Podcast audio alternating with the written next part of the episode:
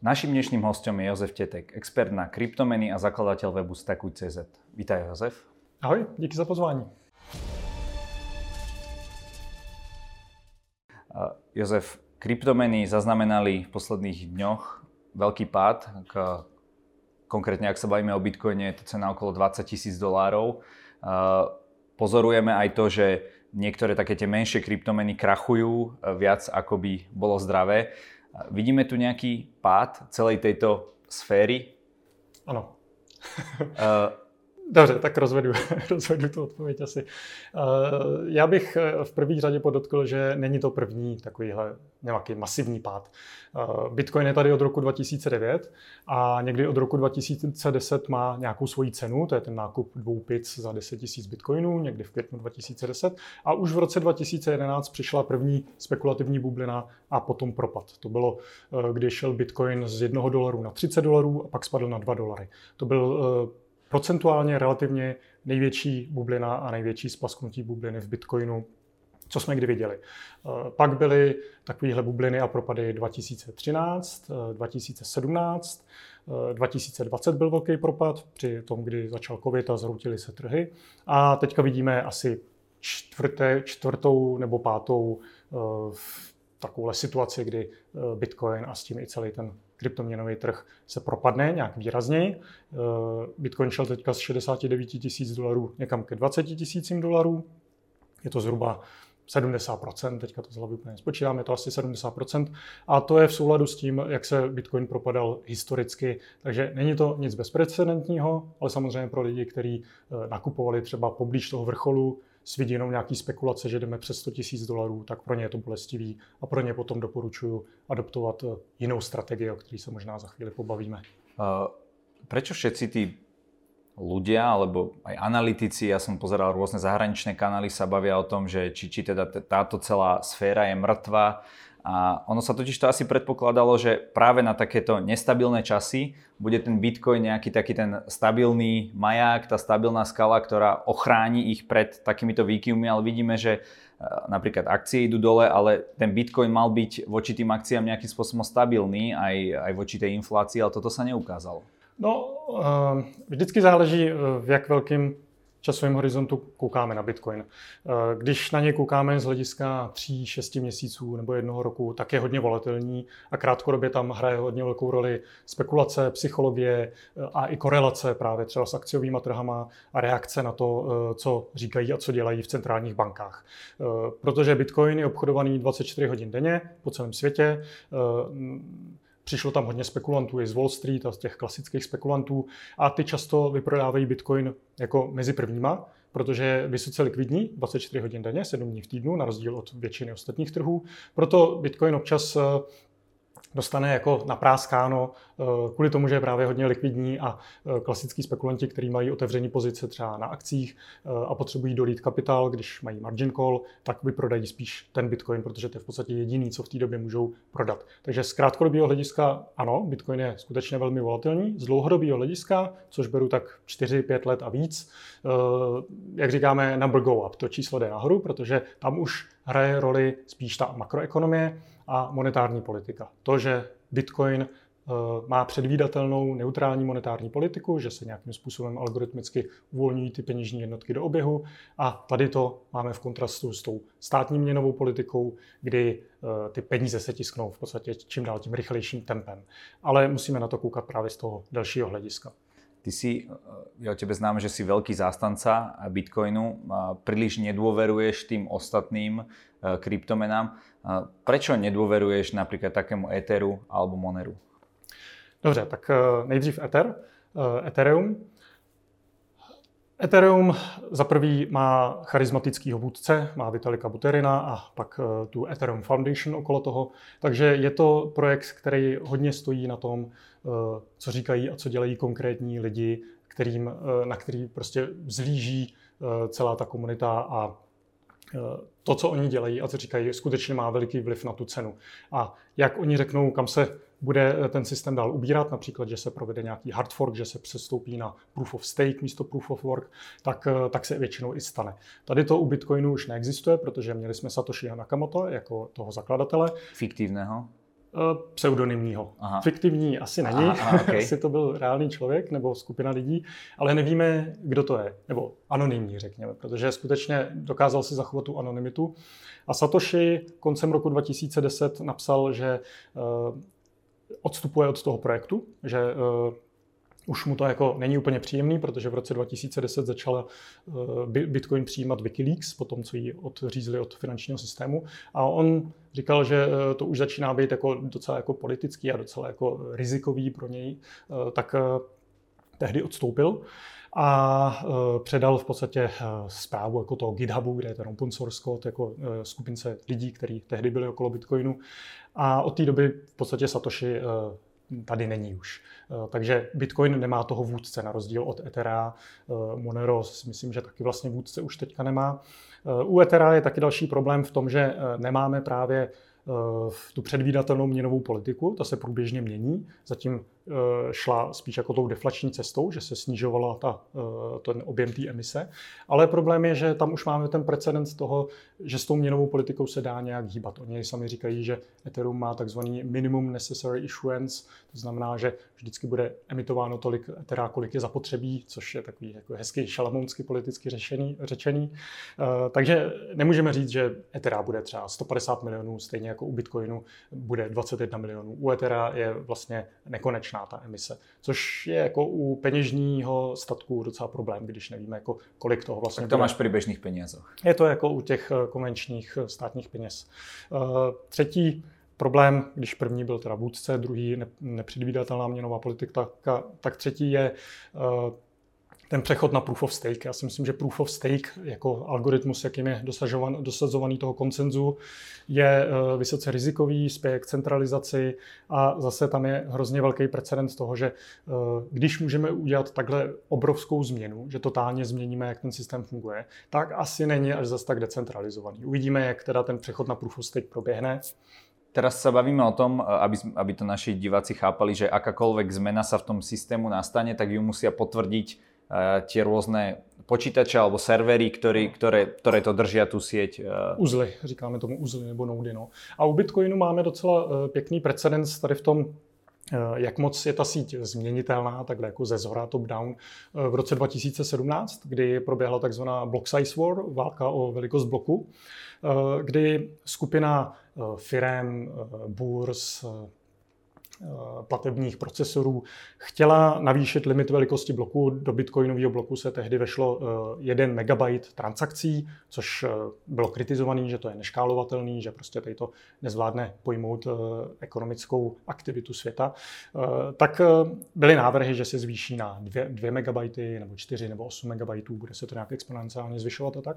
A Tady ten návrh vypadal, že skutečně projde, že tady ty všechny velký hráči, který dělali třeba 95% té ekonomické aktivity v Bitcoinu, takže protlačí tady tu svoji změnu.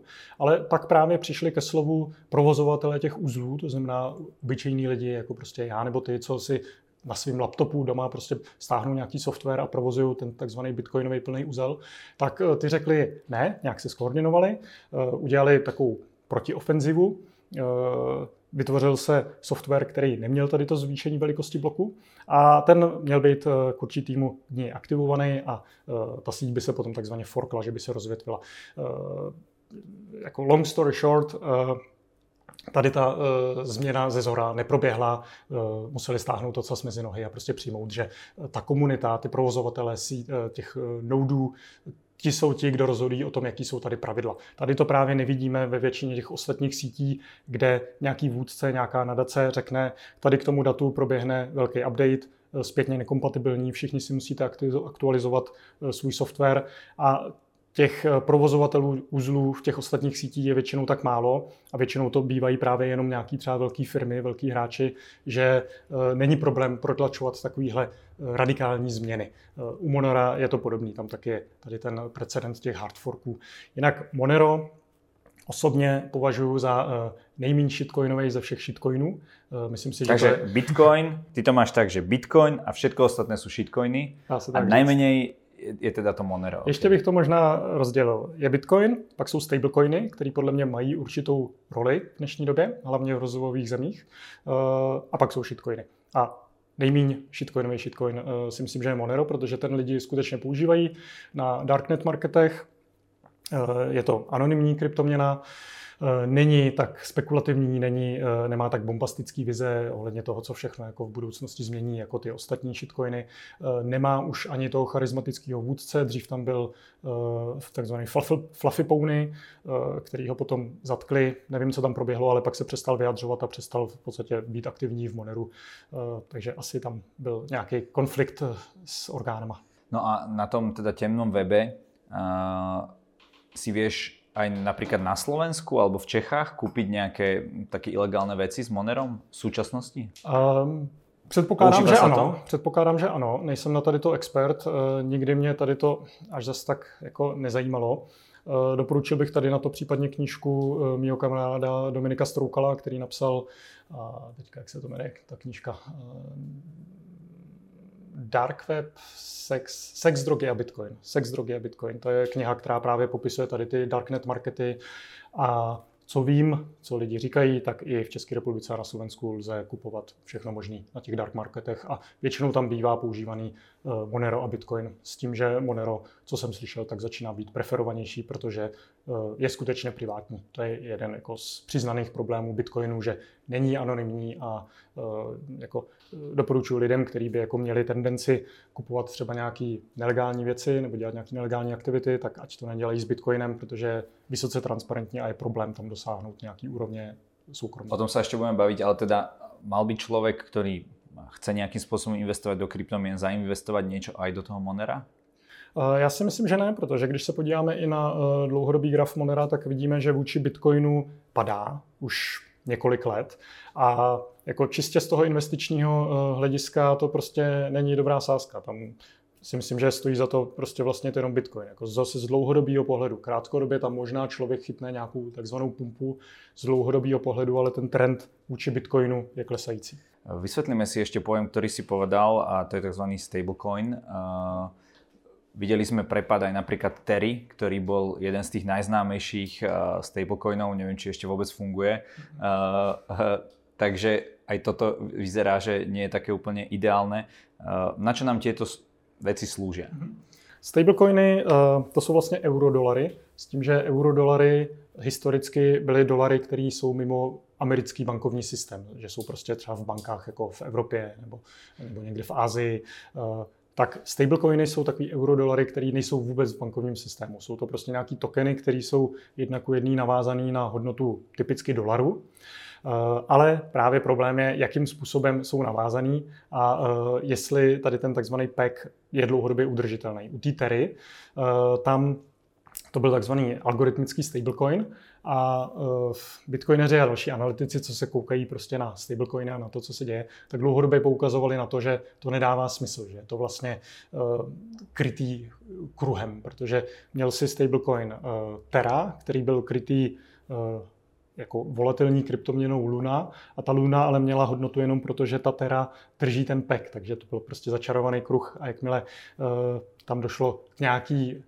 k nějakému nalomení důvěry, tak obojí krachlo totálně na nulu. E, proto je důležité se dívat na to, jak ty stablecoiny jsou vlastně krytý a jakou mají historii. Já si myslím, že dlouhodobě nejdůvěryhodnější je e, USD Tether, který je jako opředen fůrou pochybností a lidi si mysleli, že to zkrachuje už jako hodně dávno, ale to je stablecoin, který funguje velice jednoduchým způsobem.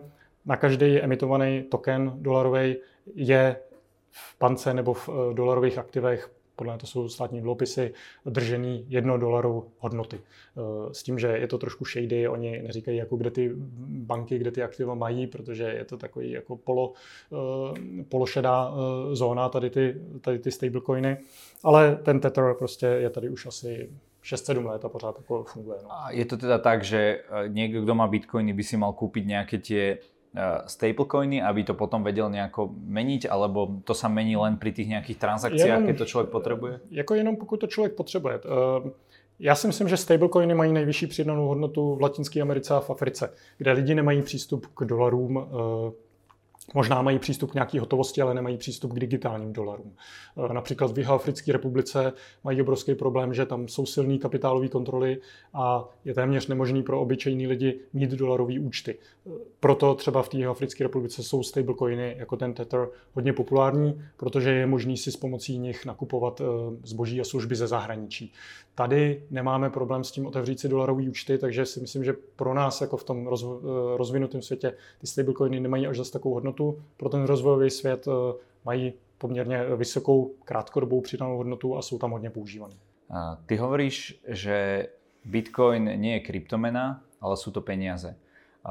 Keď to teraz zoberieme úplne do dôsledkov, ak by sa naplnil možno tvoj sen, možno, že by sme používali bitcoiny ako peniaze, zvládla by tá sieť všetky tie denné transakcie, ktoré, ktoré my tu máme, alebo je to skôr, lebo Peniaze je za prvé uchovávateľ hodnoty a prostriedok nejakej zmeny. Uh, samozrejme, ho- hovoríš aj o tom, že treba, na, k tomu sa ešte dostaneme, treba do Bitcoinu si ukladať peniaze ako ten uchovávateľ hodnoty, ale zvládlo by to tú, tú, transakč, tú transakčnú nálož? Myslím si, že po zhruba roce 2018 eh, je veliký, veliká naděje na to, že to skutečně zvládne, protože v roce 2018 se začala rozvíjet takzvaná Lightning Network, blesková síť, eh, což je taková platební nadstavba nad Bitcoinem, kdy můžeme provádět eh, instantní i mikrotransakce o nízkých částkách, aniž by tady ty transakce musely být potvrzovaný těma těžařema a musely by být součástí toho omezeného bloku to jsou, eh, jo, takže máme takzvané on-chainové transakce, které procházejí právě tím blockchainem. Ty jsou drahý, pomalý, nákladný, musí to vidět celý svět, což prostě nedává A to je smysl. podľa nejakej, čo, že keď je to nad jeden bitcoin, tak už to musí být takéto veľké a že kde sa to rozhodne, či je to tam malá transakcia alebo veľká? Uh, není úplně takhle jasně daná hranice, každopádně jeden bitcoin uh, by bylo docela těžký asi protlačit přes uh, Lightning Network síť, protože ty takzvané platební kanály by tam neměly dostatečnou likviditu. Lightning Network bývá používaná spíš na menší částky.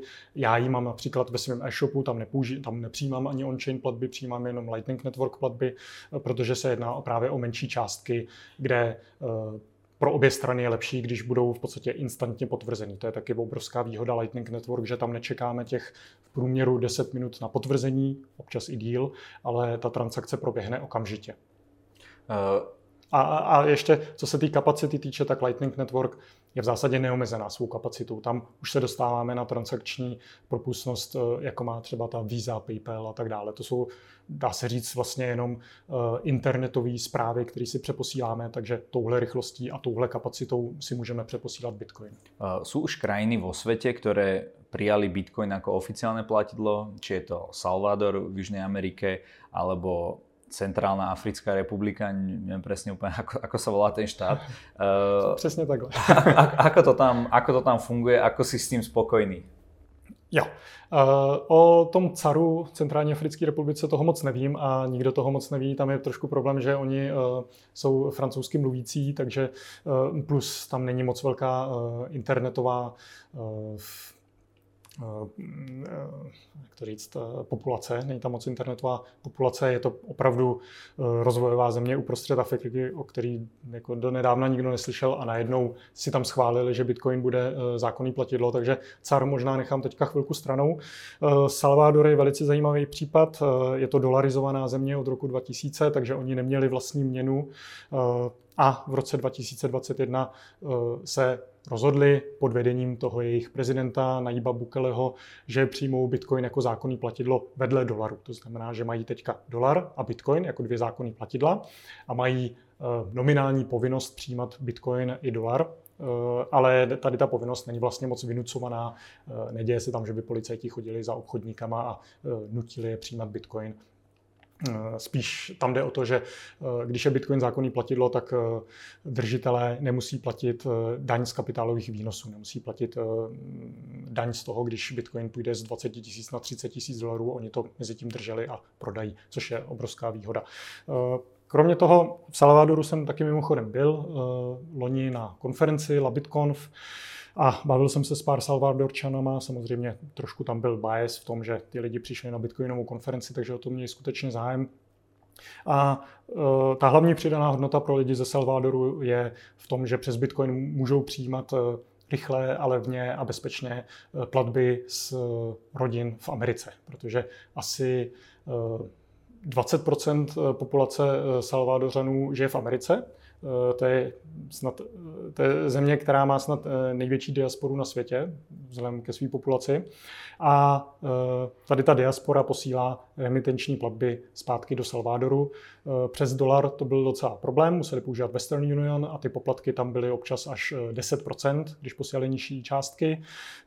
Od té doby, co tam používají Bitcoin a vzhledem k tomu, že máme vyvinutou už tu bitcoinovou infrastrukturu, máme tu Lightning Network, tak můžou přijímat právě i ty nízké částky v podstatě za nula, eh, bez nutnosti chodit do nějaký kanceláře, nosit sebou cash a bez eh, a, vlastně to mají instantně taky.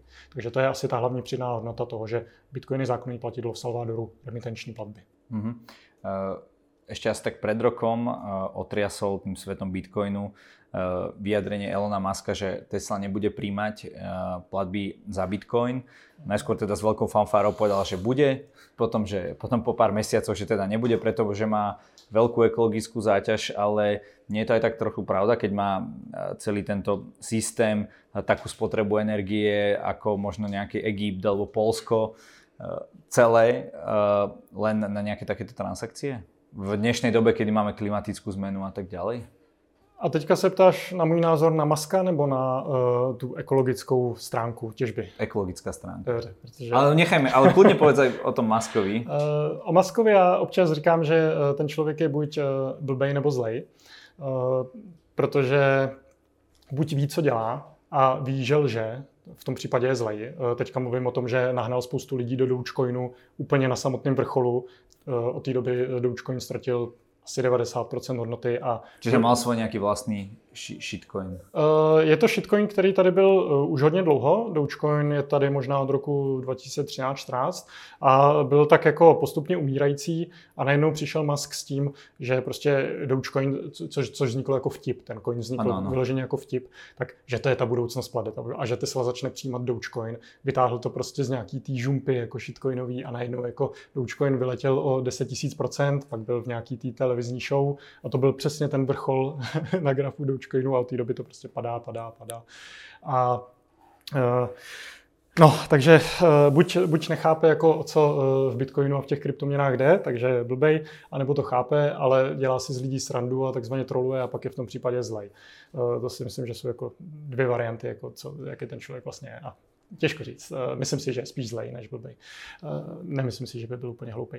Co se té ekologické zátěže Bitcoinu týče, Uh, tak tam je vždycky otázka, z jakého pohledu to vezmeme.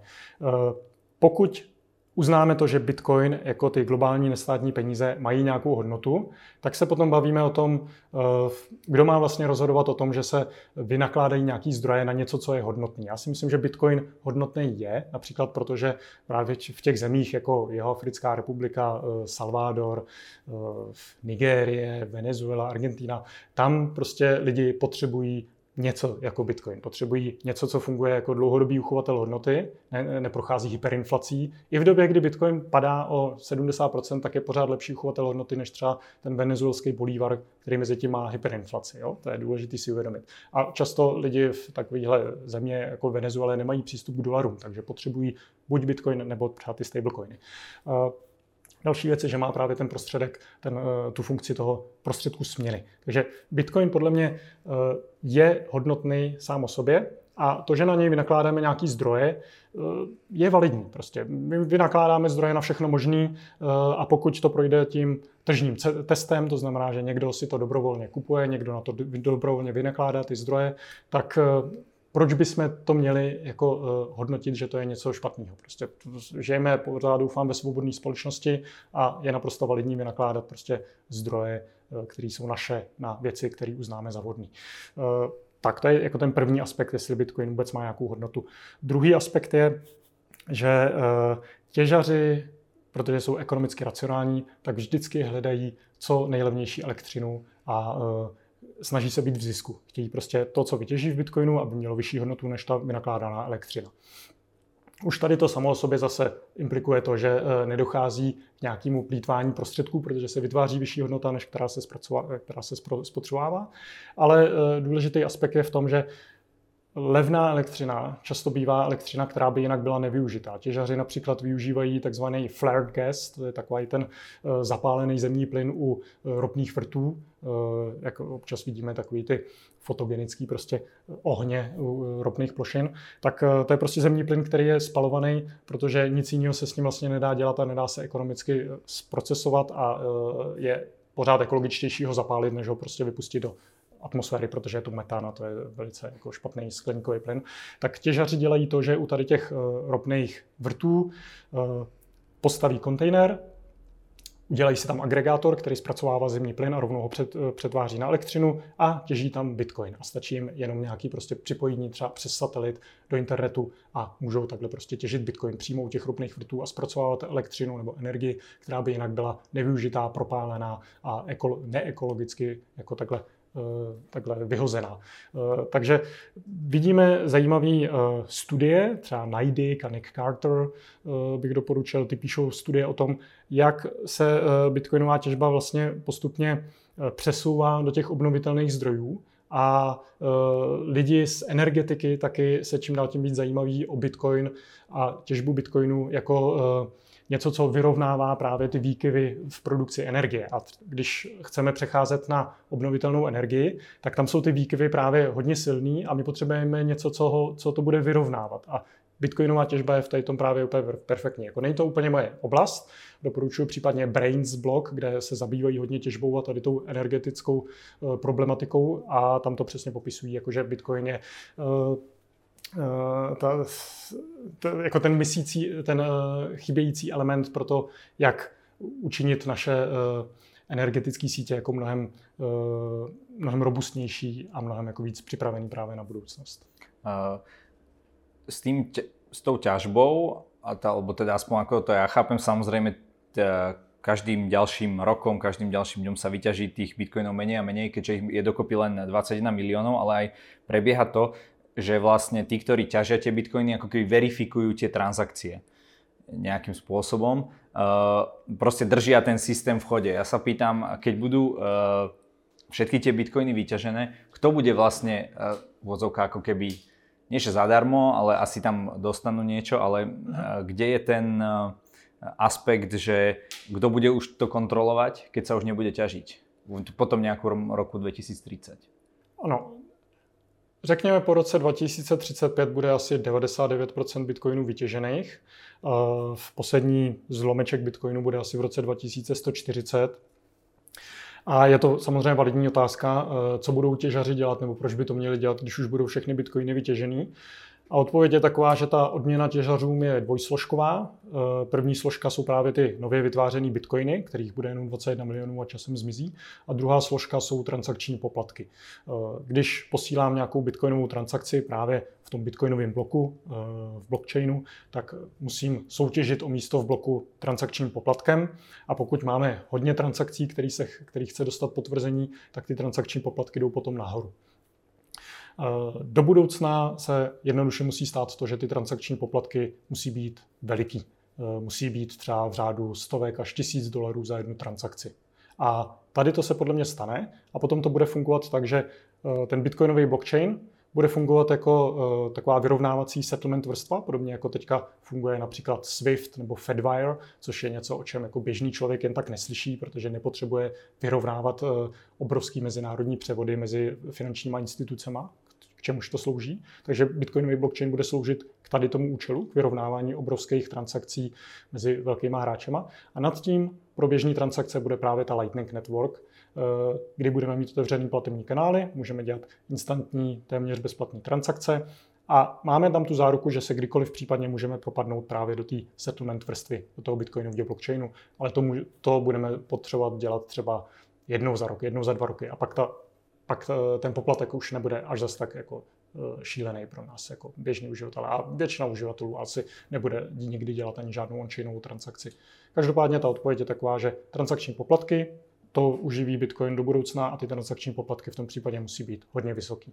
Uh, ale bude to potom ešte výhodné robiť v, v Bitcoine transakcie, keď budeme držať kol, koľko percent z tej No, pro uh, úplně jako obyčejného člověka si myslím, že ten neprovede nikdy on-chainovou transakci. Ten bude právě na té Lightning Network síti. Aha, čiže niečo, čo bude bežať ako keby zadarmo. Není to úplně zadarmo, ale uh, ta ekonomika tam funguje trošku jinak. Tam se platí poplatek ne za umístění v bloku, ale za likviditu, za to, že prostě používám uh, jako platební likviditu prostě uh, těch, těch uzlů a těch kanálů tam a to už je možná trošku komplikovanější. Keď si zoberieme praktické fungovanie s Bitcoinom, tak ty hovoríš, že si to má človek nakúpiť priamo a mať to v nejakej svojej hardverovej peňaženke. Môže nám vysvetliť, ako takéto niečo získať a ako sa s tým potom prakticky funguje, keď si zoberme, že ja neviem, uh, Bitcoin len za včerajšok mal rozdiel nejakých 2000 dolárov.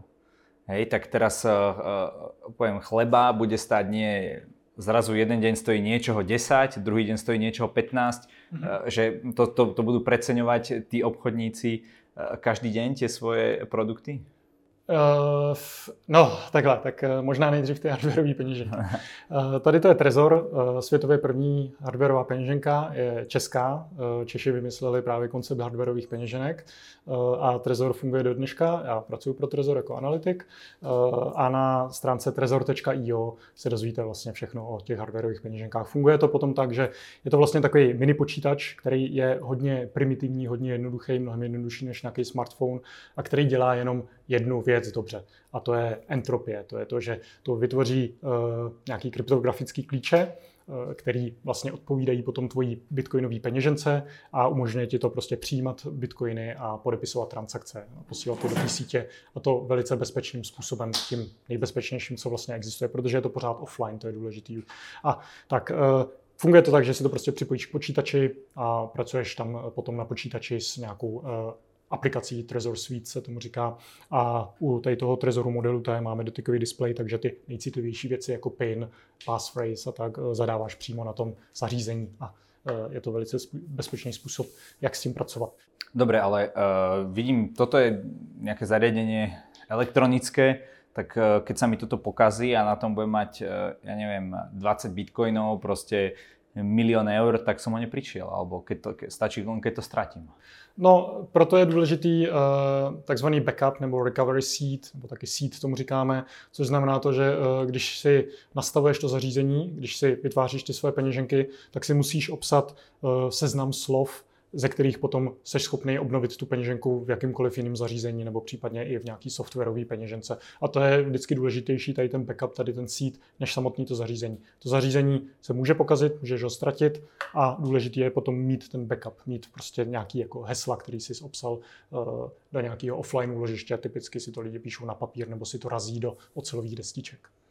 Dobre, takže aj keď to stratím, tak niekde fyzicky mám nejaký taký zoznam Eh, ktorý potom zadám do novej peňaženky a ten systém, už ten ako keby ten blockchain alebo tak ďalej to rozpozná a, a, a načíta mi tam eh, to, čo som tam mal predtým, hej? Ano, eh, to, co to dělá, je, že ty z toho backupu si obnovíš svůj, svůj privátní klíč, svoje privátní klíče a privátní klíče to jsou prostě nějaký čísla. Software, se kterým potom pracuješ jako Trezor Suite, se podívá, co k tady těm klíčům, jestli na těch klíčích existuje nějaký zůstatek v tom blockchainu. Takže to prostě projede uh, tu databázi, ten bitcoinový blockchain a zjistí, jestli tam jsou potom nějaký zůstatky. Pokud tam jsou, tak se ti to zobrazí v tvojí peněžence. OK. A teraz k tomu preceňovaniu, lebo vieme, že ten bitcoin a stále to asi bude také, že nebude to mať nejakú uh, stabilnú hodnotu. Uh, tak ako, s týmto vieme prakticky fungovať, keď to, keď to má takúto veľkú volatilitu? No, uh, tady v České republice je pořád pro nás asi lepší používat české koruny, v Americe používat dolary, protože nemáme až zase tak vysokou inflaci. Před lety, když jsem tohle říkal, tak to znělo trošku líp než teď, když máme 17%, ale pořád uh, koruny aspoň fungují jako ten prostředek směny. Všude přijímají hotovost, eh, máme platební karty, máme bankovní převody. A jediný, co vlastně uh, ty naše státní peníze nesplňují dost dobře, je ten dlouhodobý uchovatel hodnoty. My prostě máme 2 až 20% inflaci a deflaci nebudeme mít pravděpodobně nikdy, toho se centrální bankéři štítí jako velice. Uh, takže víme, že ty peníze mají v sobě zabudovanou nějaký poločas rozpadu, který je, prostě se liší podle toho, jak vysokou máme inflaci. Teďka je ten poločas rozpadu asi 5 let při 17% inflaci. Takže Bitcoin tady pro nás v těch rozvinutých zemích je vhodnější spíš jako něco, v čem si dlouhodobě spoříme. Jo? V zemích, jako je třeba ta Venezuela, tam nefunguje ten jejich platební systém ani ani jako právě platební systém. A tam potom přichází na řadu to, že v určitý moment začne být výhodnější platit buď bitcoinem nebo stablecoinama, protože jinak to vlastně ani nejde, protože tam nemají žádný PayPal, nemají platební karty, takže prostě uh, nemají co dělat. A taky tam jako to přeceňování k tomu dochází už tak jako tak, když jsme ve společnosti s hyperinflací, tak se tam stejně přeceňuje každý, každý týden a ty lidi jsou na to vlastně docela zvyklí. Když jsem se bavil s člověkem z Argentíny, tak tomu bylo asi 30 let a říkal, že asi 25 let z toho žije v prostředí s buď hyperinflační nebo o inflaci 10 a víc procent a je vlastně zvyklý na to, že jako uh, ty ceny se pořád mění. Každopádně, uh, abych to zase trošku ještě posunul dál, uh, dlouhodobě, když budeme mít Bitcoin jenom jako peníze, tak Bitcoin ztratí velkou míru té dnešní volatility, protože vlastně nebude jako vůči čemu už by byl volatilní. Pokud Bitcoin budou ty dominantní peníze, tak už se na ně nebude takhle krátkodobě spekulovat, protože jako nebude v čem. Dolar ani koruna tady už v té době nebude. A pak Bitcoin se bude zhodnocovat, ale jenom tempem růstu produktivity, což je nějaký třeba 3 až 5% ročně. A dojde vlastně k tomu, eh, co se dělo při zlatém standardu, kdy zlato nebylo nějak divoce volatilní, ale ceny dlouhodobě padaly protože ta kupní síla zlata se zhodnocovala o růst produktivity. V době průmyslové revoluce vidíme, že během období asi nějakých 100 let uh, rostla kupní síla zlata asi o 2 až 5% ročně tím, jak se zvyšovala produktivita. A tady to se stane potom i s Bitcoinem, když dojde k takzvané hyperbitcoinizaci a budeme mít Bitcoin jenom jako ty jediný peníze. Myslíš, že toto se někdy stane?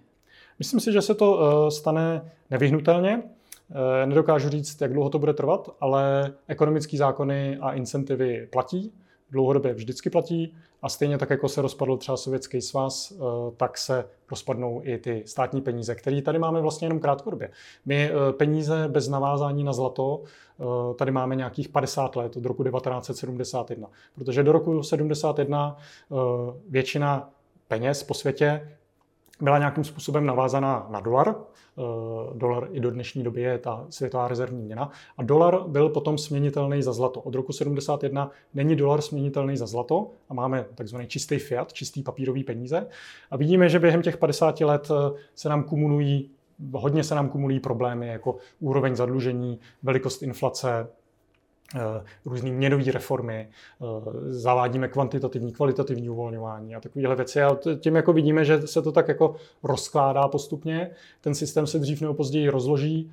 Eh, dolar bude mezi posledníma, který padne, to stoprocentně, ale ekonomicky je to prostě neudržitelný. A pak je otázka, co bude ten další systém. A myslím si, že mezi tím Bitcoin si získá takovou úroveň důvěry, protože už tady bude v té době třeba 30-50 let. Myslím si, že tady, to, tady ten rozklad jako k tomu dojde třeba během příštích 20-30 let, jako že to nebude za rok. Ale uh, to bude ten moment potom, když jako se uh, ten do, dosávadní systém st- dostatečně ztratí důvěru a Bitcoin dostatečně získá důvěru, kdy pozvolna přejdeme v podstatě do tady toho bitcoinového standardu. Uh, už na začiatku sme sa bavili o tých ideálnych vlastnostiach ideálnej kryptomeny pre teba a spomínal si takúto decentralizáciu, že ani tí veľkí hráči si nemôžu diktovať, uh, ako to bude vyzerať. No ale práve toto asi vadí dnešným politikom uh, na Bitcoine, že, že si nemôžu len tak povedať, nemôžu si ho len tak natlačiť, uh, nemôžu ho len tak niekde dať do nejakého odvetvia. Môžu tomuto zamedziť politici, prípadne iné nejaké technické a iné veci, že, že takéto niečo sa nestane? Môže to niekto, ako my na Slovensku hovoríme, zarezať? Eh, nemyslím si. Můžem, myslím si, že eh, co se může stát je, že eh, nějaká konkrétní země zakáže sama sobě používat bitcoin, ale jako, jako štát, bit, štát. jako stát. Třeba Číňani tady to vlastně udělali. Jako čínská komunistická strana téměř zakázala všechno ohledně bitcoinu v Číně, ale jako nejznáměji asi to, že vyhnala těžaře takzvaně, ale eh, my podle různých analýz vidíme, že tak 10 až 20% těch bitcoinových těžařů pořád v Číně je. Akorát se stáhli víc jako do šedé zóny, používají VPNky, uh, mají prostě různý uh, shell korporace na to, jak odebírat tu elektřinu a tak dále. Uh, Bitcoin tím, že je čistě peer-to-peer, že si můžeme zpravovat ty vlastní klíče sami, nepotřebujeme žádný prostředníky a můžeme si posílat mezi sebou transakce jenom například s pomocí mobilních telefonů, tak uh, je velice, velice těžký, až podle mě nemožný ho zakázat. Je nemožný podle mě ho změnit, ale zároveň je i nemožný ho zakázat. Protože čím silněji bude chtít vláda zakázat Bitcoin, tak eh, tím eh, horší pravděpodobně bude ten měnový systém, který v té dané zemi existuje. A o to větší motivace bude, eh, o to větší motivace lidí bude potom tady ten nezávislý neutrální měnový systém používat.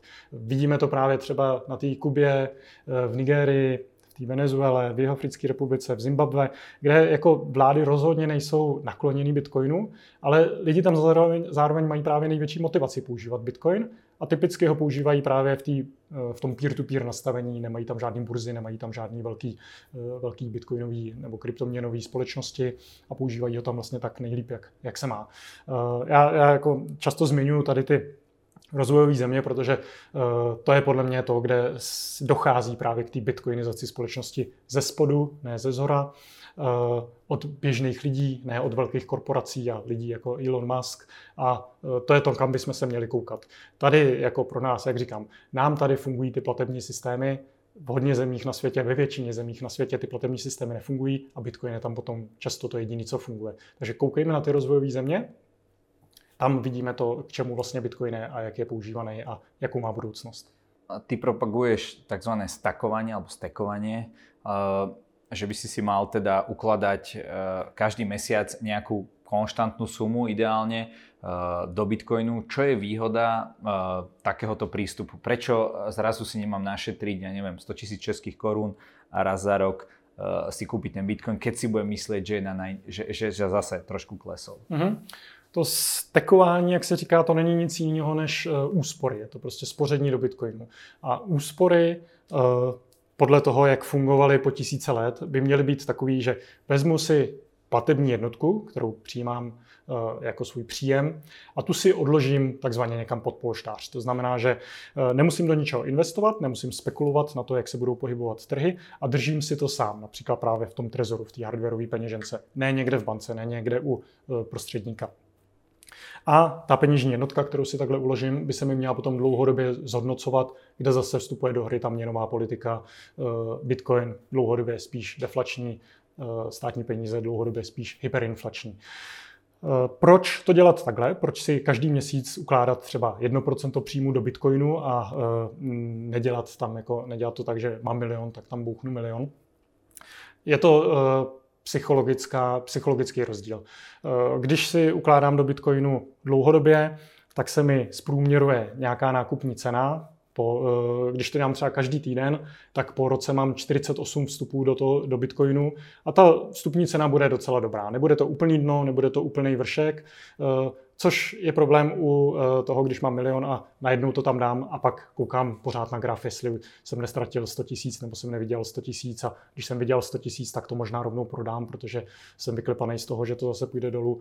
Eh, a ten rozdíl je v tom, že když takzvaně stekuju, když dám to DCA, ten dollar cost averaging, když si spořím do Bitcoinu, tak to beru jako vyloženě dlouhodobou záležitost, neřeším až zase tak tu krátkodobou cenu. Když tam bouchnu jednu velkou částku najednou, eh, tak, tak mám mnohem větší obavu o to, eh, kam se bude Bitcoin krátkodobě pohybovat. Myslím si, že eh, úspory do Bitcoinu jsou jako psychicky mnohem eh, líp zvládnutelný a my často koukáme takhle zpětně jako na lidi, kteří koupili Bitcoin někde v roce 2012 za 50 dolarů, jakože měli obrovský štěstí a že vlastně uh, to je nezasloužený, že to udrželi celou tu dobu. Ale ty lidi to mají těžce vydřený, protože když uh, potom Bitcoin jde o 1000% nahoru, pak o 80% spadne, tak jako udržet ten Bitcoin přitom je velice těžký. To je jako čistě psychická záležitost. A pokud Bitcoin bude ten člověk brát jako dlouhodobý úspory, tak uh, mu to vysoce pomůže v tom, aby skutečně udržel Bitcoin až třeba do, tý, do toho momentu, kdy bude stát 1 milion dolarů. Takže ne, ne zlato by sme si mali takto, takto uchovávať, ale, ale Bitcoin. Takže sa budú prepisovať rozprávky, bude, bude uh, Bitcoin nad zlato. Je to možný, já sám si o dlouhodobě myslím, dřív jsem býval takzvaný goldbug, kdy jsem jako věřil hodně zlatu a stříbru a myslel jsem si, že se vrátíme k tady těm historickým penězům. Myslím si, že pořád zlato má nějaký, nějaký svoje místo, má ten takzvaný Lindy efekt, je prostě historií strašně ověřený. Eh, nic jako kritického se mu určitě nestane, ale zlato má prostě ten problém, že není teleportovatelný. Tím, tím že je hmotný, že je těžký, eh, že ho musíme složitě ověřovat, eh, tak jako nedostanu jednoduše tunu zlata z České republiky do New Yorku, ale dostanu velice jednoduše obnovnou hodnotu v Bitcoinu z České republiky do New Yorku a nebudu k tomu potřebovat ani žádný prostředníky. Uh, Jozef, každý u nás může na záver povedať našim divákom to, co sám chce. Nech se ti páči. Tak eh, já bych asi doporučil eh, takzvaný get of zero, to znamená nemějte nula bitcoinu, vyzkoušejte si držet aspoň nějaký zlomeček bitcoinu a to uděláte například tak, že si stáhnete peněženku Wallet of Satoshi, je to lightningová, velice jednoduchá peněženka a klidně poprosíte kohokoliv, ať vám pošlou třeba 100 Satoshi, což odpovídá prostě nějakým pár halířům. A opravdu si to vyzkoušíte udělat nějaké jako minimální transakce. Eh, get of zero, jak co se týče držení Bitcoinu, tak co se týče uh, znalostí o Bitcoinu. Prostě ošahejte si to, napište mi klidně stekuj.cz, tam mám kontaktní formulář, klidně vám pošlu nějaký drobáčky do začátku, můžeme si takhle mezi sebou přepinknout pár transakcí a uvidíte, že, že to prostě funguje a že je to zajímavé. Děkuji za rozhovor. Já děkuji.